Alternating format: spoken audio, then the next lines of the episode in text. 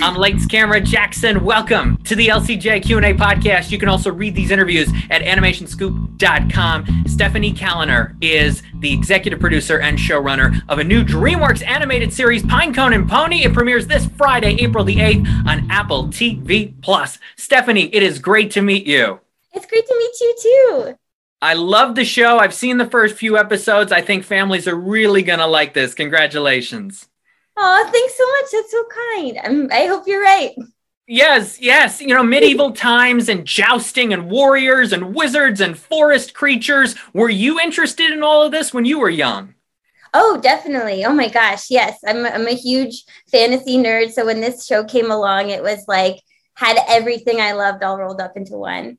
Beautiful. And, and what do you think fascinates this generation of kids now that you've worked on this show? What do you think fascinates them about medieval times and everything that you capture in Pinecone and Pony? Well, I guess there's there's always a way to make things feel like fresh and new for audiences. I think with the with the types of stories we're telling and the mm. themes. Mm. So I think that there's always a way to put a fun medieval fantasy twist on what feels like a fresh and modern theme. So I think like there's a way of using the the medieval fantasy genre to express something new, even if you know we've seen that genre before. And and Pinecone and Pony, you watch these episodes that they have so much spirit to them, and they learn a lot too, which which we'll get into some of the aspects. But they have such a fun, energetic spirit to them. What were your goals in wanting to express this relationship? I guess a big part of it is that like um, even though they're very different from each other in a certain way, they still really connect because they let they let the other person be themselves and they they honor and love each other as they are. They don't ask the other person to change. Pony's a lot more chill than pinecone pinecone's really like get in there and go and and do everything and she's got these lofty goals and pony's happy to just support her and be alongside her. And then she in turn like he helps her kind of slow down and ground herself. And so yeah they give a lot to each other. But they also we also made sure to have an episode to show how they're not codependent too. They also have they respect each other's differences and and they let themselves be independent as well. That's what you want in a friend. You want somebody to trust and you want to allow the other person to be themselves. You're absolutely right. You really show that through this. And in the first episode, which is called The Prettiest Pony, you have a lot of commentary on dog shows. And I used to. I used to watch the dog show on Thanksgiving Day. I haven't in the last few years, but why did you feel that was a must that you needed to do this commentary with the first episode?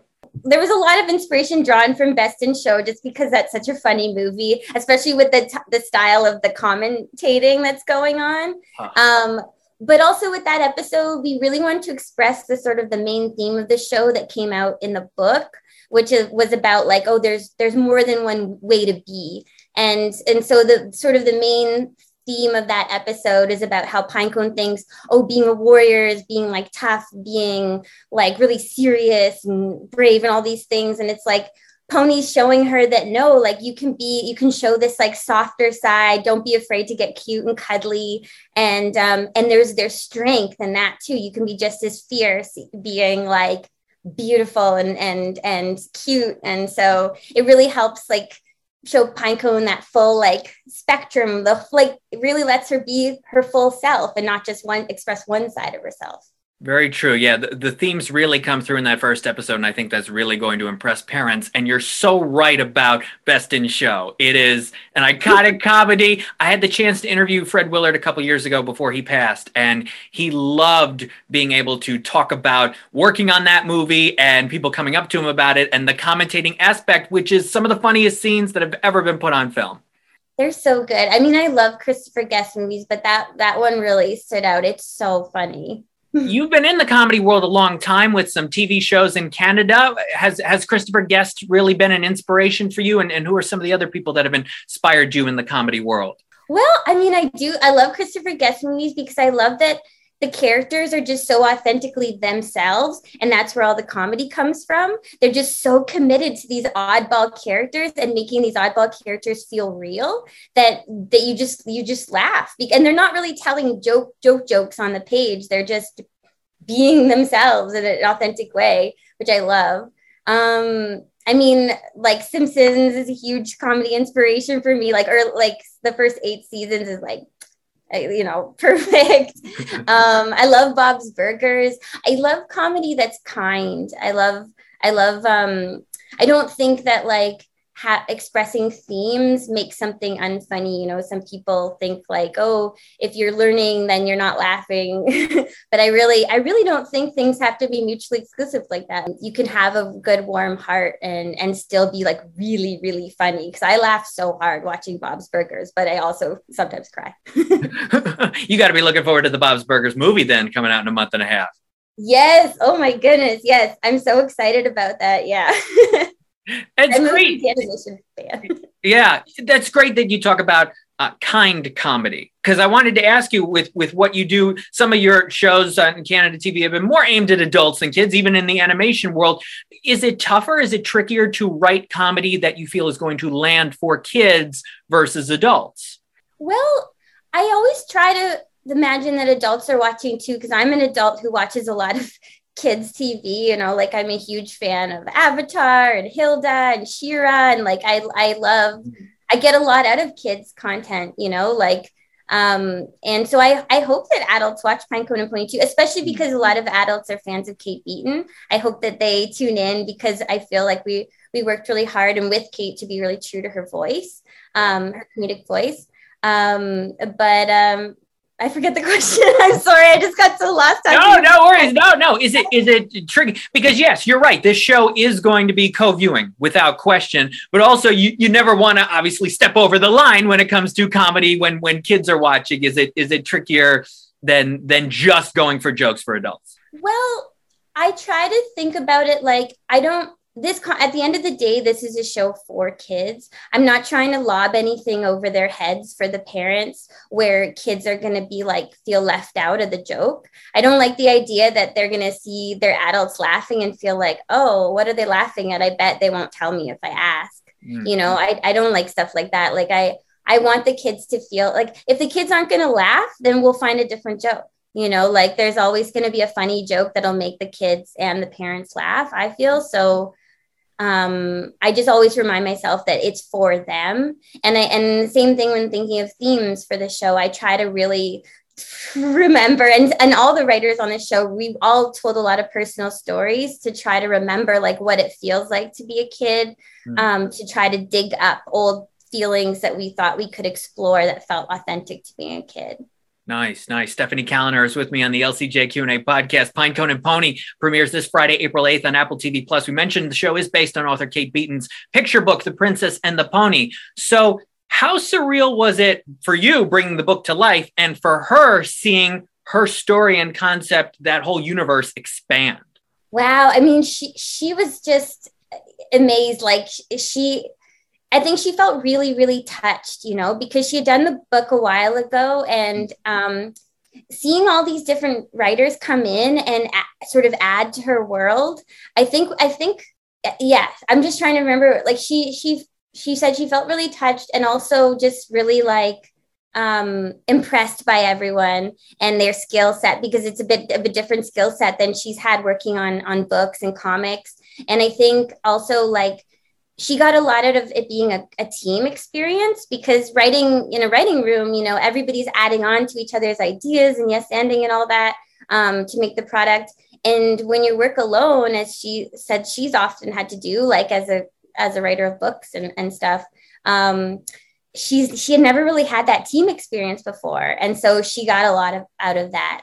Yeah, nice. and seeing the show come to life, like there's so many more characters and it's really taken on a life of its own she said that there's the book and there's the show and um, and she's very proud of both that is fantastic to hear. And in the episode, Try This Club On for Size, it features some very encouraging lines. Pinecone and Pony never back down from a challenge. And to get over a wall, you got to give it your all. So, what was the biggest technical challenge you had to overcome when making Pinecone and Pony? Ooh, technical challenge. Um, you mean like in terms of the animation or, or, yeah was there anything with the animation itself or or maybe even with with one of the episodes one of the storylines or anything like that Um, I mean, te- like a big part of what made this more challenging um, was we we did the whole show during COVID. Like mm. that, we got the green light um, uh, May twentieth in like 2020. So it was like pretty early on in the pandemic. I had literally just had a baby a month before. Wow. So I was a, I was a new mom. So that was a challenge too.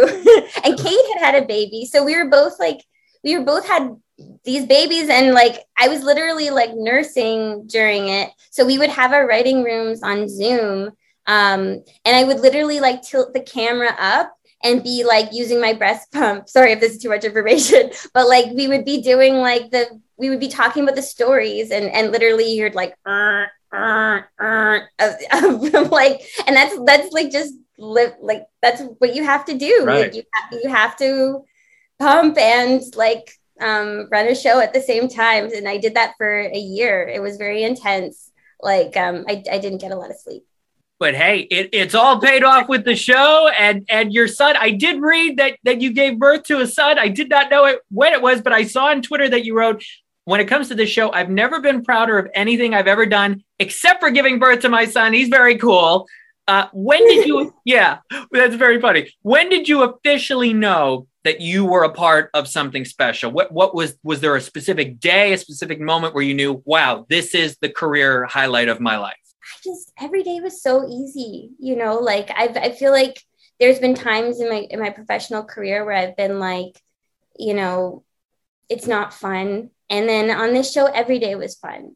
You know, even when we had like uh, even if challenges came up like like um, oh this this won't look a certain way this won't be a certain way or we have to change this line or whatever like like water off a duck's back. Like it just like i feel like this the team on this show kate and like christine and julie at the core and rebecca at dreamworks and then like and diana at apple and then everyone around us wayne the director like all the writers, ev- everyone involved was just so kind and so lovely that it, it honestly made everything easy. And I, i've never felt that kind of ease before on a job. Like i know everyone worked really hard and put in long hours. Like i don't want to minimize that, that it was hard work. Sure. but at the same time it just felt like there was an ease ease to it and a celebration. Everybody was always everyone involved was always so um, it felt like their hearts were really were really being put into the work, you know, and and and that made me feel the proudest of all. I think. That's great to hear. And I think families are going to open up their hearts to Pinecone and Pony, new from DreamWorks, premiering this Friday, April 8th on Apple TV Plus. Stephanie Kaliner, the executive producer and showrunner. Thank you for being on the LCJ Q&A today. Thank you. I hope I didn't ramble too much. Oh no, you, you were fantastic. It's so great to talk with you about this. I think it's going to be a big hit, and I can't wait for families to watch it. And you can get more LCJ Q&A podcast episodes wherever you get your podcasts, as well as lcj.podbean.com, Twitter at lcjreviews, and lights-camera-jackson.com.